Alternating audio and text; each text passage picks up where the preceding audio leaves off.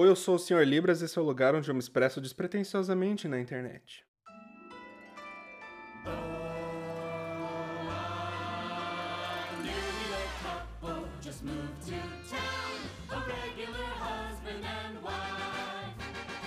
WandaVision foi um puta fenômeno. Nossa, que série, não?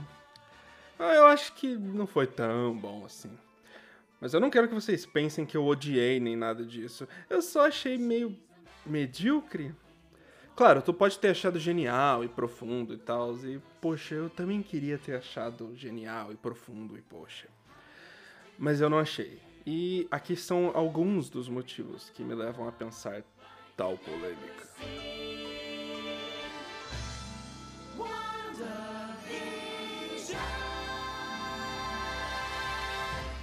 Primeiro motivo: Arquivo X.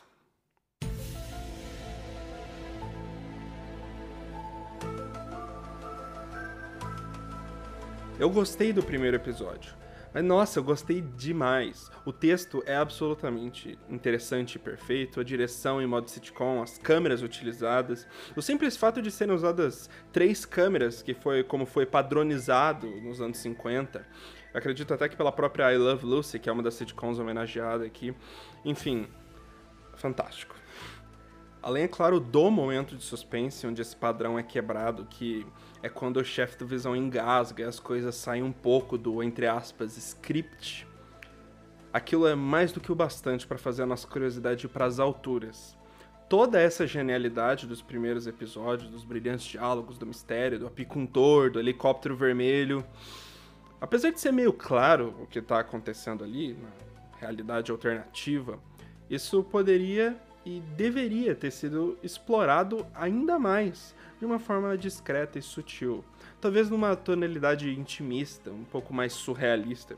Algo como O Brilho Eterno de uma Mente Sem Lembranças, com Jim Carrey, onde você também tem um personagem que sofre uma perda e tem que lidar com ela com, numa aventura surrealista. Apesar de ser uma ficção científica, dá para fazer o paralelo com a magia que ronda WandaVision. O que era necessário era sutileza, e a partir do momento que a gente sai desse universo incrível das sitcoms e a gente cai no mundo real, a sutileza vai embora.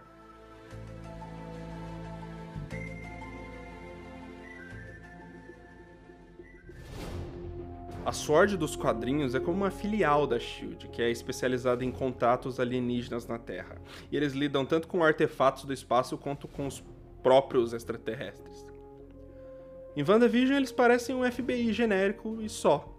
O roteiro faz tanta pouca questão de tentar fazer esse núcleo interessante que o, entre aspas, antagonista, o cabeça ali da Sword, é só um estereótipo de general com bigode que quer resolver tudo no tiro, só que sem o bigode.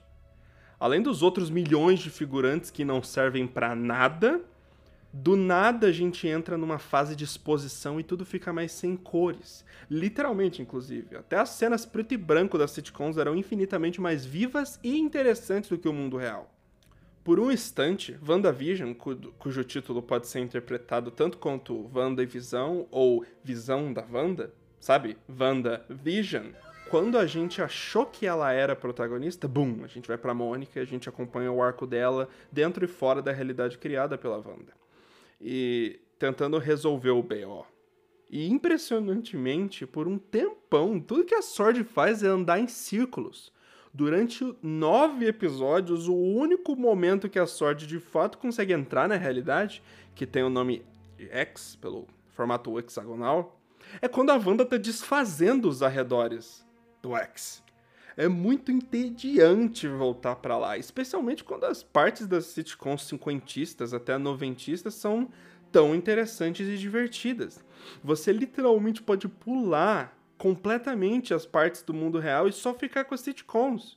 Isso inclusive melhoraria até um, bem mais o material original, não? Pelo menos para mim.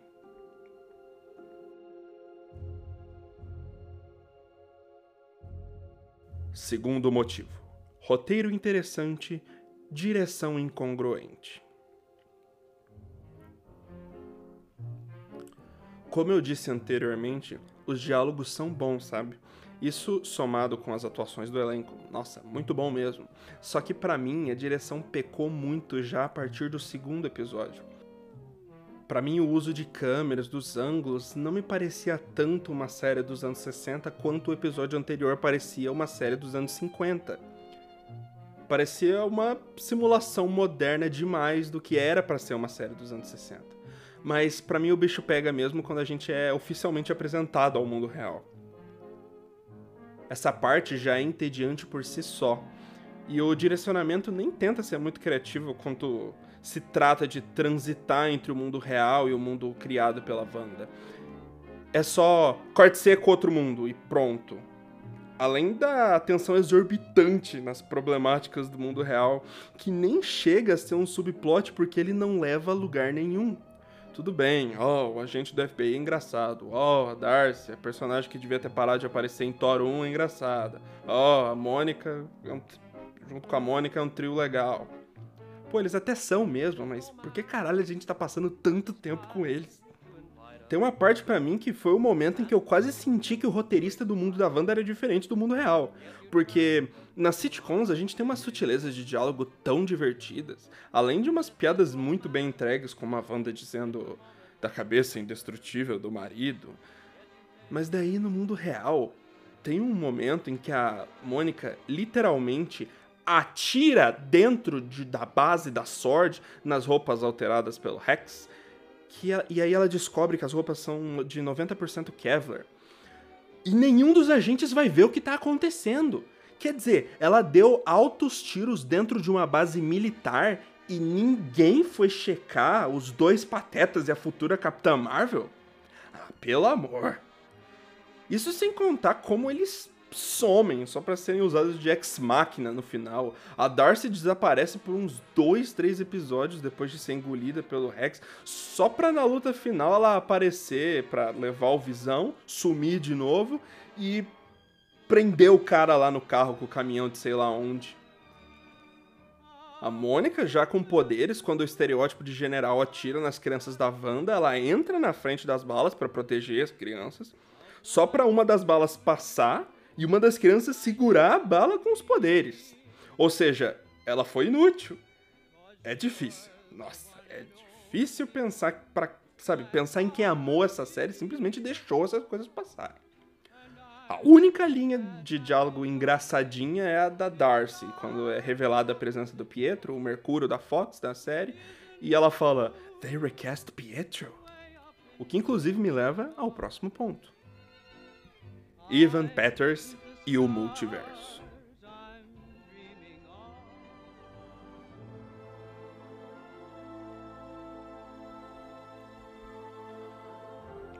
Colocaram o Mercúrio só para fazer uma piada com o Pinto. Eu preciso mesmo me estender sobre isso? Ele é só um cara que mora na cidade e parece com o diabo do Mercúrio.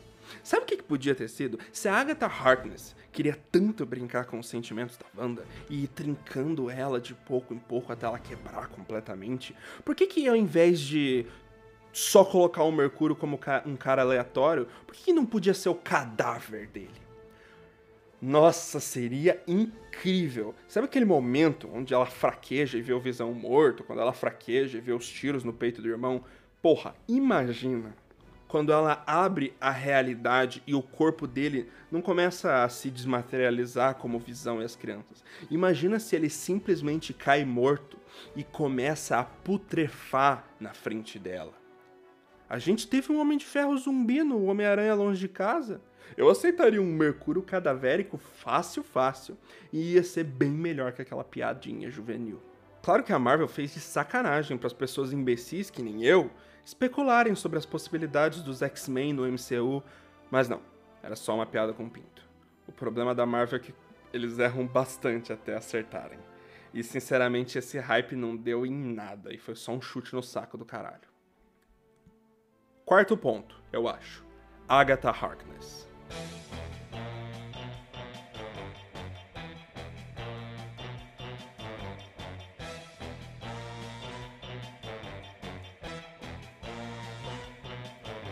Relaxa.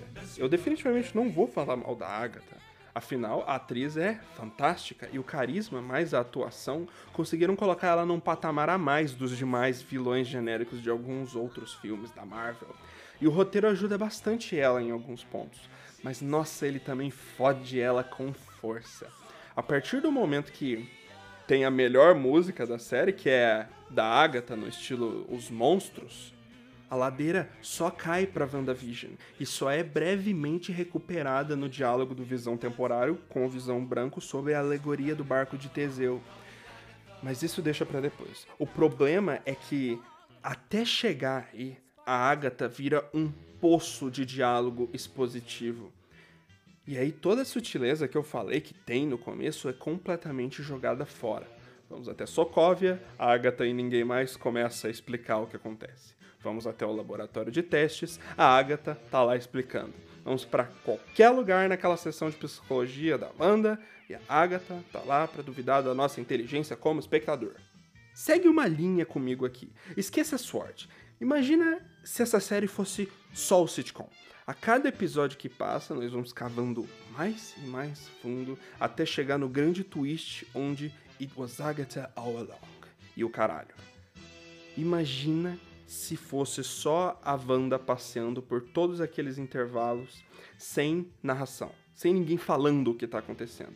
Sabe aquela velha máxima do cinema? Não conte, mostre.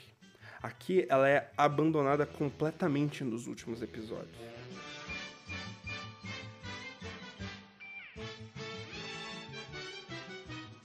Se a gente pudesse separar WandaVision em três atos, cada ato teria três episódios.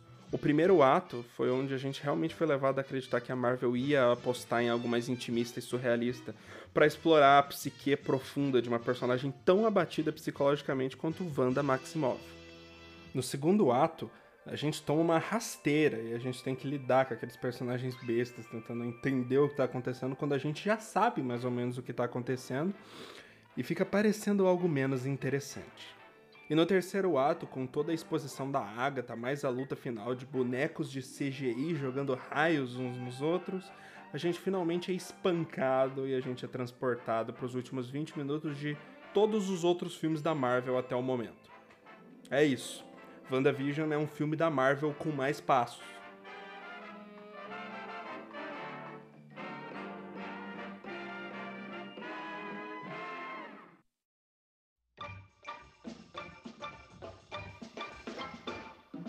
Como eu disse no começo, eu não odiei WandaVision. Juro que não. Eu gostei de uma boa parte, mas no final das contas eu achei bem medíocre. Considerando a proposta de desenvolvimento de personagem, mais o argumento da realidade alternativa, dava para ir bem mais fundo nesse conceito, naquela linha que vai te deixando apreensivo e curioso para desvendar os acontecimentos e preocupado com a procedência dos mesmos. Mas isso é demolido pelos diálogos expositivos e os 45% de cenas dos caras da Sword encarando computadores. Essa era uma oportunidade de fazer essa obra ser até mais autoral, colocar um Charlie Kaufman, que tem experiência com filmes sentimentais e surrealistas como Estou Pensando em Acabar com Tudo e Brilho Eterno de uma Mente Sem Lembranças. Mas como eu disse, pareceu mais um filme da Marvel com um começo muito bom e um final mediano para baixo. O ponto mais alto da série nem é sobre a Wanda, é o diálogo dos visões. Mas isso é pra mim, né? E eu sou um grande fã de Isaac Asimov.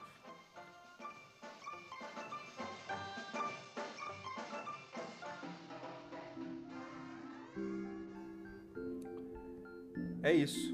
Eu sou o Sr. Libras, te vejo no lado sombrio da lua e. Você conhece o experimento mental do navio de Teseu no campo da identidade metafísica?